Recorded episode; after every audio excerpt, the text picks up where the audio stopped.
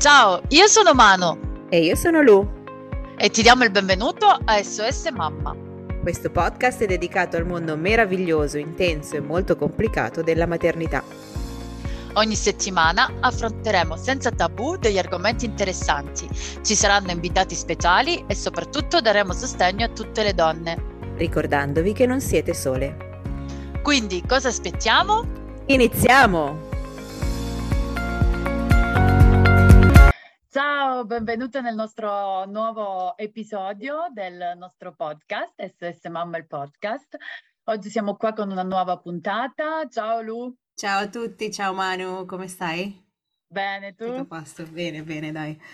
Allora, ciao a tutti e benvenuti. Noi sembra sempre il primo giorno, siamo sempre emozionate uguali. Sì, infatti.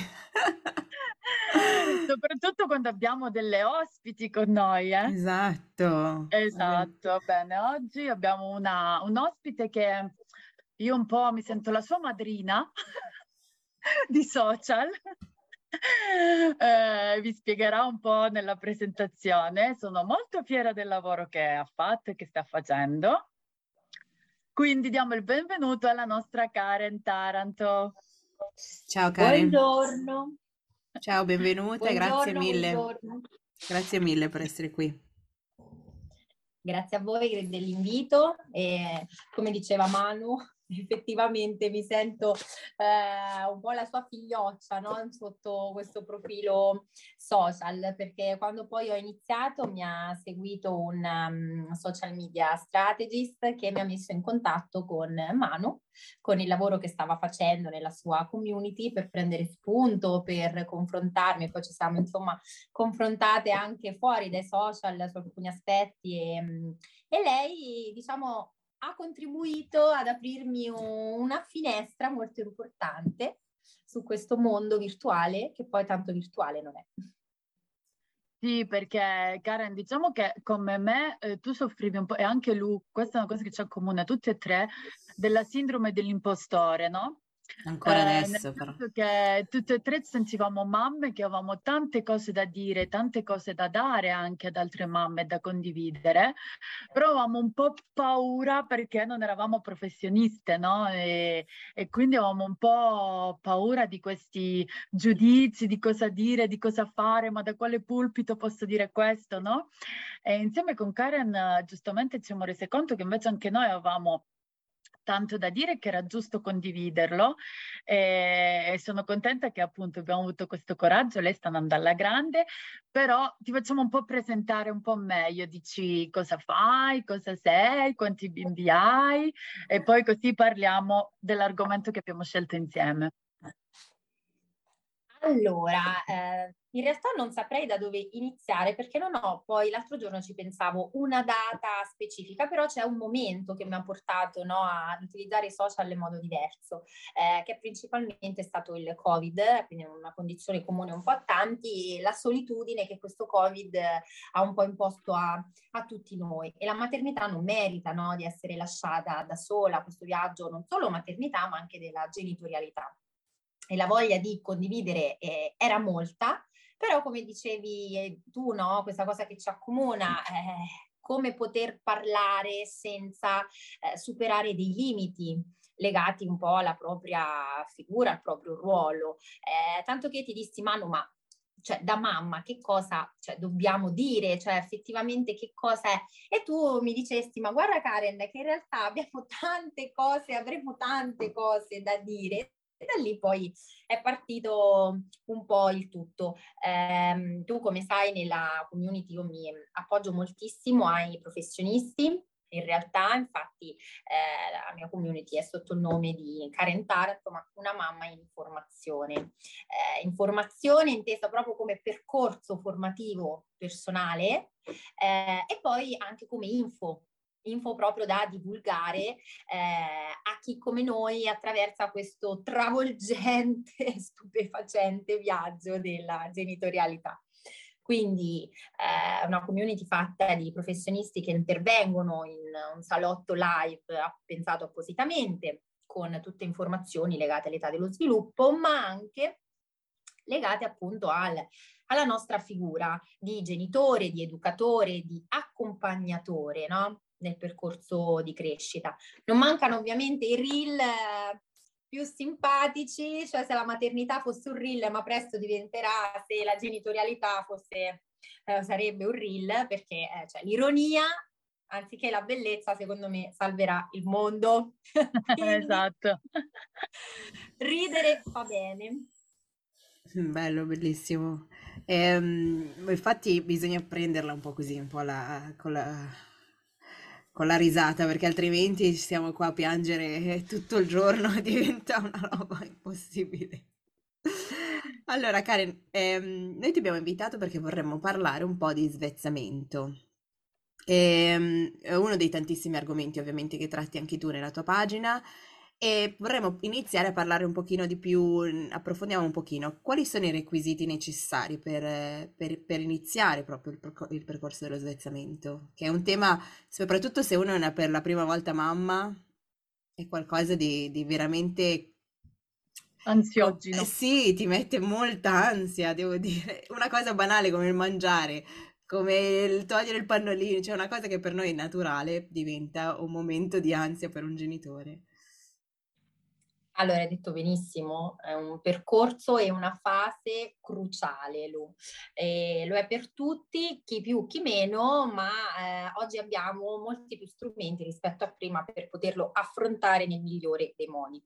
Faccio una premessa giusto perché ho appena detto, insomma, che mi appoggio a professionisti, cioè quello che vi dirò, quindi quello che sentirete ovviamente non è farina del mio sacco, ma fa parte di tutta la formazione che cerco di fare su me stessa attraverso le fonti più aggiornate possibili. Quindi lungi da me dispensare indicazioni da professionista, che non sono, mi occupo di altro, però anche l'OMS in merito ci dice, no, che ci sono dei requisiti da valutare e da osservare principalmente quando ci si affaccia in questa fase. Prima di tutto dei requisiti fisici, quindi legati ad esempio alla postura del bambino, cioè un bambino che non è in grado di star seduto in modo eretto sicuramente non è un bambino pronto alla masticazione, perché immaginiamo di dover mangiare su un dondolino sdraiati oppure semplicemente di barcollare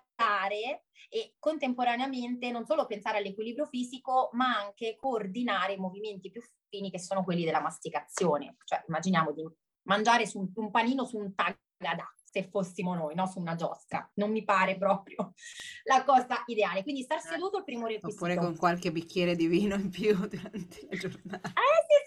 Sì, esatto, l'effetto più o meno è quello. Esatto.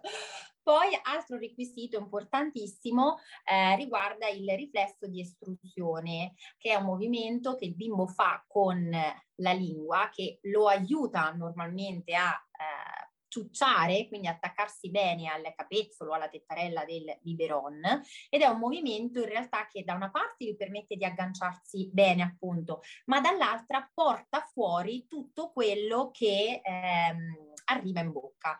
È un movimento che si può notare in maniera molto semplice appoggiando un dito proprio sulla bocca del bimbo, si vede che tira fuori questa linguetta spingendo verso l'esterno qualsiasi cosa. Un bambino che respinge qualsiasi cosa dalla bocca non è un bambino che è sicuramente pronto per mangiare, ovvio, perché è un meccanismo inverso, quindi altro requisito. E poi non meno importante l'interesse verso il cibo, cioè un bimbo che viene messo a tavola insieme ai genitori e esplora, è curioso, con le manine cerca di afferrare, insomma dà dei segnali di interesse, è un bambino che sotto quel punto di vista è pronto anche non solo per guardare ma anche per toccare e sperimentare con gusto, quindi queste tre condizioni fondamentali. Ok, perfetto. C'è questa diatriba, no? Svezzamento tradizionale e autosvezzamento. Non ti dico, guarda, con lui abbiamo cercato su Google come si dice perché Lei ha imparato in inglese, in Irlanda, io ho imparato in francese e ci siamo persi i termini in italiano, insomma.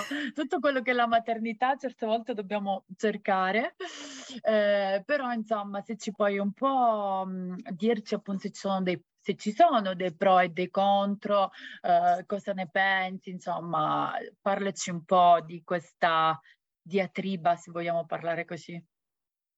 Allora, mi fai una domanda molto calda che poi mi rivolgono spessissimo, soprattutto in occasione di un corso in presenza fatto lo scorso 10 settembre. Diverse mamme mi hanno chiesto, ma alla fine dei conti qual è la strada migliore? Allora, io con i miei figli sono passata da entrambe le strade di cui vi sto per accennare, ma parto dal risultato, dalla fine. Non è importante quale strada si prende in termini di svezzamento tradizionale, autosvezzamento o chiamatelo come vogliamo, ma è importante lo spirito con cui ci si approccia, perché lo svezzamento deve essere quindi il cibo, deve essere un'esperienza positiva. Non possiamo pensare di imporre una linea, una modalità, se poi questa non viene affrontata con positività, serenità, tranquillità. Quindi questa è la premessa fondamentale, che è una premessa che si adatta un po' a tante scelte riguardo ai figli, come l'allattamento materno al seno piuttosto che artificiale, cioè meglio una tettarella felice che un seno infelice. Quindi questa è la prima condizione. Poi noi siamo frutto ovviamente, per fortuna, anche di uno sviluppo, no? Da un punto di vista medico e di informazioni, per cui passiamo da uno svezzamento, diciamo quello tradizionale, ma impropriamente, dico tradizionale, delle pappe e dei cronoinserimenti in cui tutto andava frullato e andava proposto meccanicamente al bambino, a degli approcci un pochettino più rispettosi. E invece utilizzo questo termine rispettoso con cognizione di causa, perché è rispettoso dello sviluppo e degli interessi del bambino. Io ti dico che sono partita con il mio primo figlio con svezzamento tradizionale, inteso le pappe propinate meccanicamente in bocca a Martin, con i cronoinserimenti. Poi sono arrivata ad un punto, aveva circa 8 mesi, e ho iniziato a farmi una domanda, ma tutta questa carne e proteine animali che sono tipiche di questi vecchi schemini, no?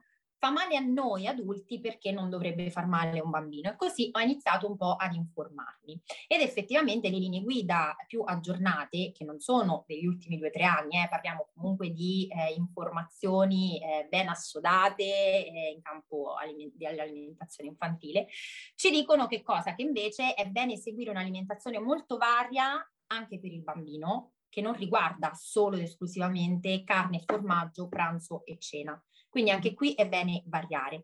Come si propongono? Ci sono tantissime cose da dire, mi soffermo su un aspetto. Oggi si parla di alimentazione tradizionale, non più riferimento alle pappine proposte appunto meccanicamente, ma a un'alimentazione che tiene conto di consistenze non solo a tocchetti, a cubetti o a finger food come l'autosvezzamento, ma consistenze miste. Quindi troviamo la zuppa, la minestra, troviamo anche qualcosa di più solido da proporre in base all'età. Va bene la mamma che, o il papà che sia, che aiuta il bambino a mangiare col cucchiaino, va benissimo nel frattempo che il bambino provi con la sua manina a toccare o anche lui a sperimentare la presa del cucchiaino. Ad oggi con Deva io ho provato l'autosvezzamento e devo dire che è un mondo affascinantissimo, davvero ricco di emozioni anche per il genitore che assiste a questa meraviglia, a questo sperimentare. E il risultato è che io sono per la via di mezzo.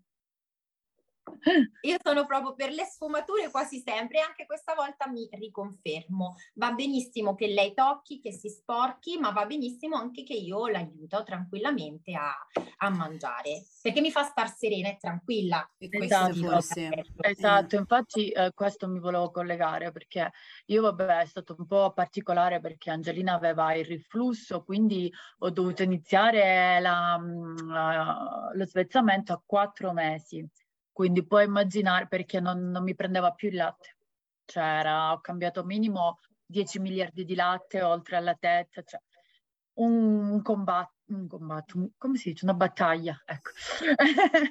E quindi ho dovuto iniziare, il pediatra mi ha consigliato di iniziare un po' con i solidi e ho iniziato appunto ovviamente quello tradizionale, se lo vogliamo chiamare così, perché non avevo scelta, già appunto era un po' coricata, era un po', quindi immagina, però è vero anche che l'ho lasciata fare, mi sono lasciata guidare, nel senso che se toccava, se prendeva con le mani eccetera, l'ho lasciata fare, però sinceramente pensandoci penso che non sarei nemmeno, anche a 6 mesi, non sarei stata pronta a vederla con qualcosa in mano così, anche se poi ti dico il declic diciamo è stato quando sono scesa giù in Calabria dai miei, che aveva giustamente 7 mesi, gli cominciavano a dare il pane, cose, lei ma... Io, mamma mia, era meglio che non guardavo, però per non contraddire le nonne, sai, ti stai zitta e dici, boh, da una vita hanno fatto così, ci sarà un perché, sai, siamo tutti vivi. Quindi, come dici tu, mi ricollego anche al fatto che dicevi, non sono cose, no, studi da 2 o 3 anni, appunto è una cosa assodata, e infatti... guardando le mie nonne eccetera sempre mi dicono ma noi vi davamo tutto, quindi voglio dire sono un po' d'accordo con te, la via di mezzo può sempre aiutare, ma soprattutto come ti senti. Esatto, perché sì. Io vedo che ogni tappa che noi attraversiamo con ansia, lei è ansiosa, quando sei tranquilla loro sono tranquilli, quindi... Che poi io penso che comunque arriverà l'età in cui il bambino inizierà a mangiare da solo, cioè sarà molto più, cioè io penso che comunque a 6 mesi un bambino sta ancora sperimentando, sviluppando un sacco di, anche a livello fisico, no? Deve incominciare a capire come muoversi, immagino, no?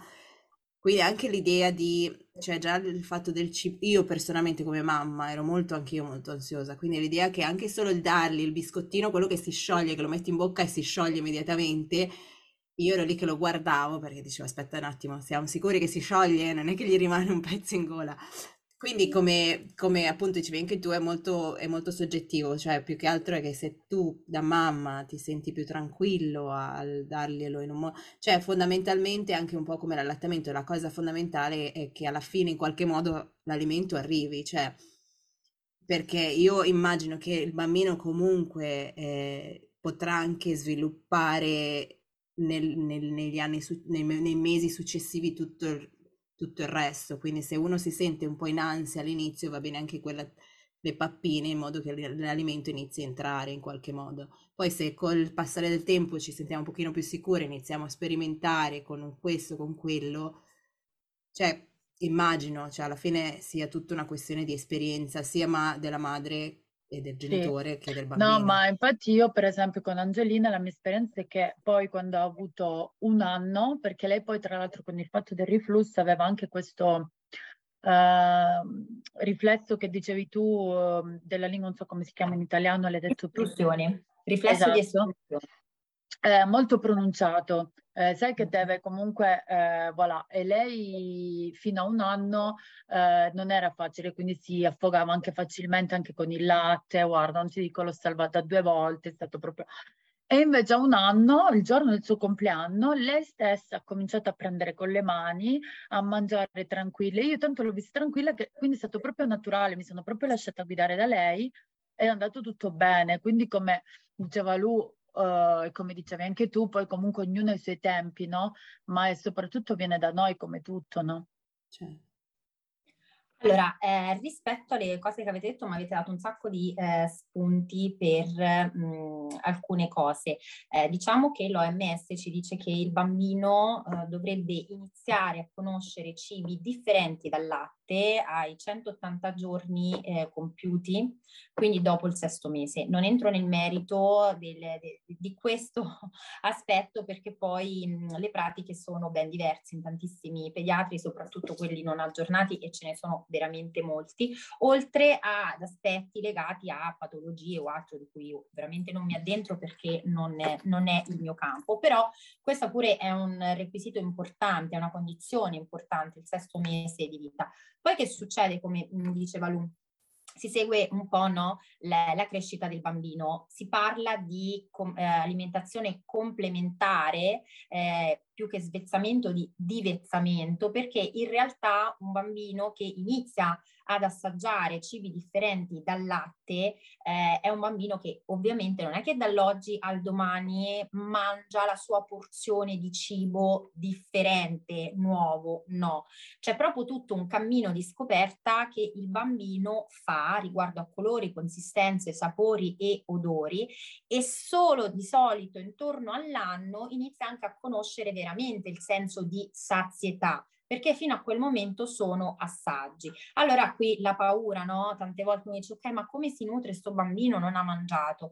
Allora, l'alimento fondamentale per il bambino è sempre il latte e deve essere a richiesta secondo le linee guida. Perché? Perché il latte va a compensare tutta una serie di bisogni che sono quello di alimentazione, quello di affetto, legato anche alla sete. Quindi quello non deve mai mancare. Una volta che c'è il latte a richiesta, quindi viene coperto tutto il fabbisogno del bambino, allora si lascia fare gli assaggi senza preoccuparsi, no, di quanto un bambino mangia, anche perché poi qui si apre tutto il capitolo del piatto, no? del piatto sano, cioè dobbiamo anche pensare che un bambino non può mangiare un piattone dei nostri, oltre al fatto che sappiamo i carboidrati devono essere superiori rispetto alle proteine e rispetto alle verdure, quindi abbiamo proprio un equilibrio diverso dai nostri piatti. Quindi queste sono nozioni base.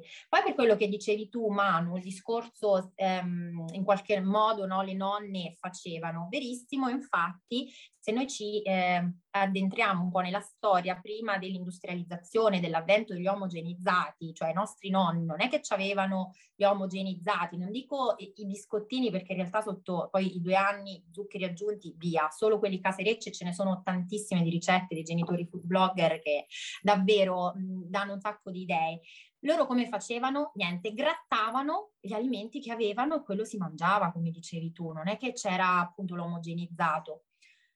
Cosa cambia però? E qui davvero a caratteri cubitali, prima si andava un po' a fortuna per il discorso ostruzione, disostruzione. Oggi sappiamo che invece questo deve essere una conoscenza fondamentale per tutti.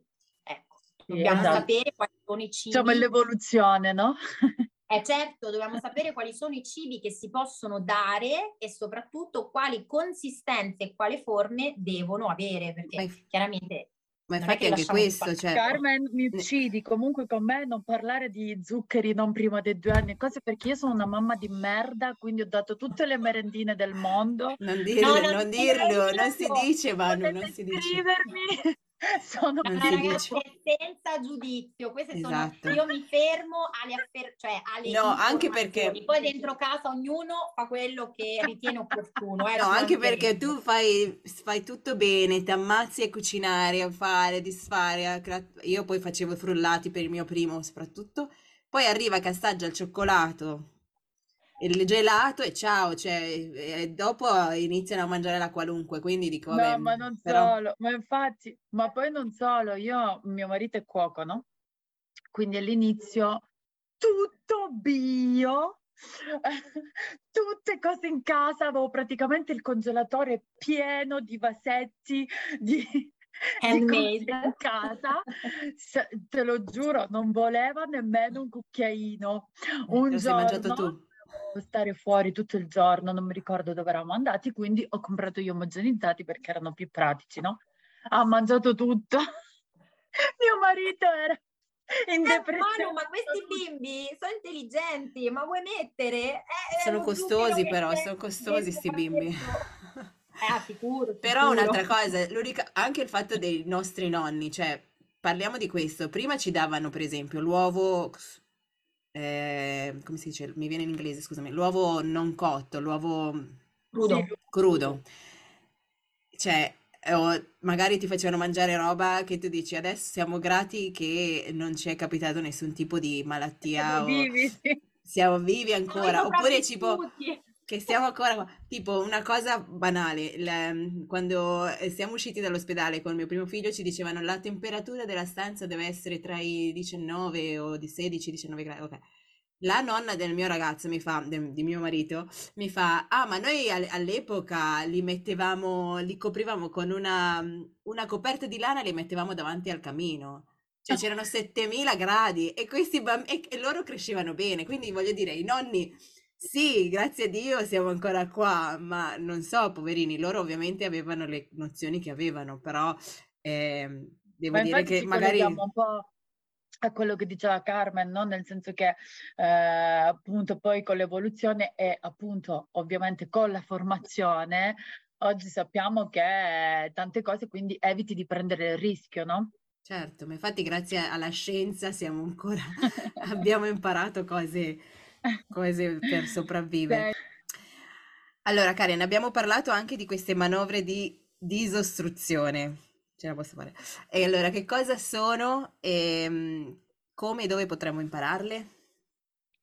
Allora, manovre di disostruzione sono quelle manovre che vengono utilizzate, sono semplici ma fondamentali davvero, perché salvano una vita, ok? La vita di tuo figlio in quel momento, ma anche la vita di qualcun altro se siamo a cena fuori, ok? Quando un corpo estraneo, facendola proprio breve, anziché andare nel tubo digerente, quindi dove è destinato, si ferma nelle vie aeree e le va ad ostruire, ok? Possiamo avere o un'ostruzione parziale o totale.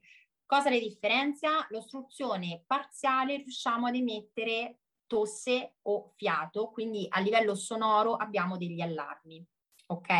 Invece quella totale non si emette nessun suono e tipico è portare le mani alla gola come voler urlare, dire qualcosa, ma non si riesce. La manovra che viene seguita a seconda poi che sia sul lattante, quindi sotto più o meno 10 kg o sul bambino più grande, età adulta, ha delle posizioni specifiche molto semplici e invito davvero tutti a conoscerle. Le si possono apprendere presso degli enti formativi che si trovano ovunque nel proprio territorio, ma ci sono tantissimi anche enti formativi online, qui su Instagram ne abbiamo diversi, io sono a disposizione per qualsiasi informazione in merito e davvero questo mi premia ancora prima del tipo di alimentazione che si sceglie per il proprio bambino, perché è proprio un indice di civiltà, cioè dove tutti davvero dovremmo essere formati, perché si salva una vita. Quindi qui è una cosa imprescindibile. Senti Karen, queste formazioni, no? Hai detto lo possiamo trovare ovunque, eccetera, sono gratuite? Dipende chiaramente come un po' tutte le cose. Le manovre sono quelle, cioè non è che se uno va a titolo gratuito, va a pagamento, sono manovre migliori o meno. Il tipo di formazione lo dà chi forma, l'ente formativo, quindi scegliete sempre una persona seria, professionale, di cui vi fidate e a cui affidereste la vostra salute in merito.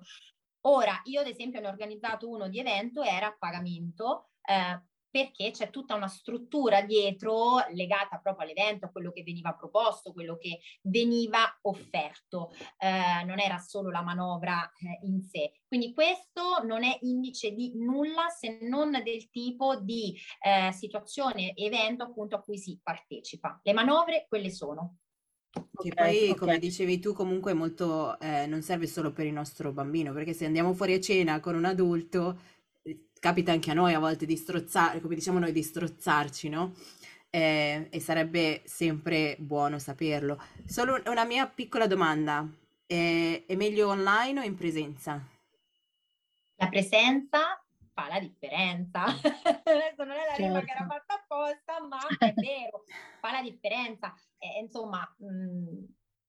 A parte sì, che l'occhio che controlla mentre uno fa l'esercizio, fa la manovra, chiaramente è un occhio più attento a cui non sfugge sicuramente nulla, ma poi vogliamo mettere, insomma, ecco, come fosse una chiacchierata online per quanto bella può essere, ma rispetto, no, al clima che si crea e alla percezione che uno ha in quel momento di attenzione, di pericolo. No, ma anche, esatto, ti raggiungo nel fatto che per esempio anche su YouTube cose così si trovano, no? Però io non mi sono mai sentita sicura di fare l'esercizio bene, perché vedi che le costole, non le costole, lo sterno, stai attenta a questo, stai attenta a quello, mi viene soltanto l'ansia e mi dico sì, lo voglio salvare dallo strozzo, però gli rompo una costola.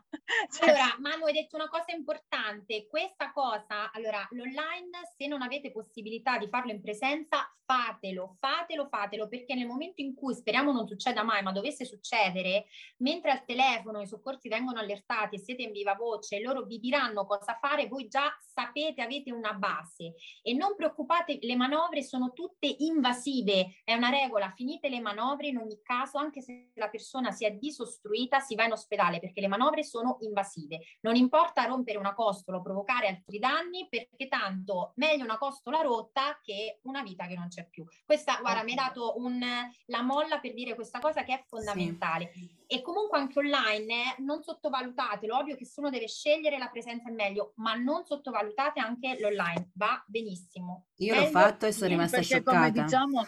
Appunto, no, ma io l'ho guardata comunque perché, anche perché all'epoca non avevo scelta, era il Covid, quindi dove andavo? Cioè, non avevo scelta, e poi ti dico, avevo questo problema con Angelina che si soffocava facilmente, e giustamente l'ultima domanda che per me è essenziale, perché è stata una delle cose che mi ha, come si dice, mi ha tormentato fino ai 6 mesi di Angelina. Ci si può affogare anche con il liquido, quindi in questo caso con il latte? Allora, diciamo che per le mie conoscenze ti posso dire che con il liquido difficilmente si crea ostruzione, perché l'ostruzione di solito è solida, gioco di parole, quindi no, chiaramente può andare di traverso, come potremmo dire in gergo, no? E quindi il colpo di tosse poi, che ricordiamo la tosse amica, aiuta ad espellere. Però qui anche ci sarebbero una serie di precisazioni da fare riguardo la SIDS, perché poi sappiamo che la morte in culla avviene per soffocamento con il latte che il bambino prendono e la posizione che questi bimbi assumono e non dovrebbero tenere. Quindi diciamo che prendi la mia risposta con le pinze, che non abbiamo tempo adesso di approfondire, però tendenzialmente l'ostruzione è un'ostruzione solida o semisolida.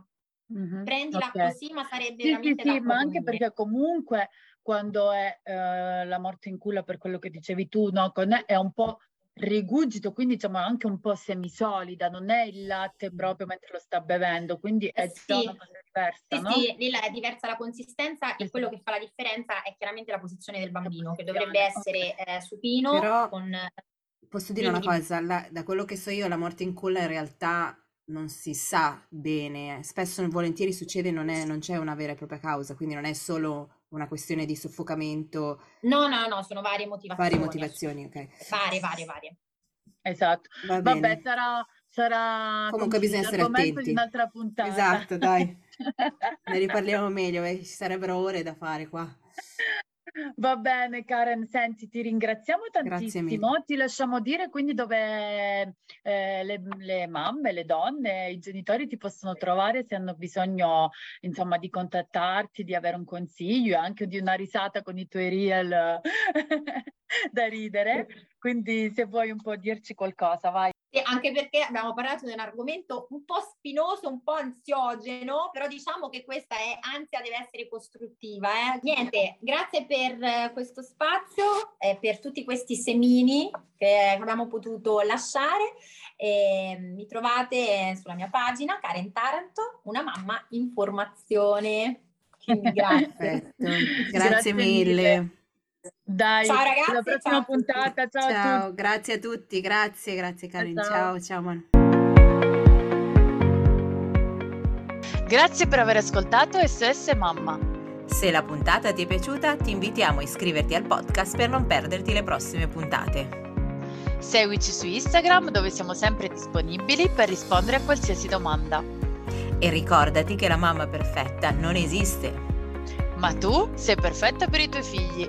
Alla prossima puntata!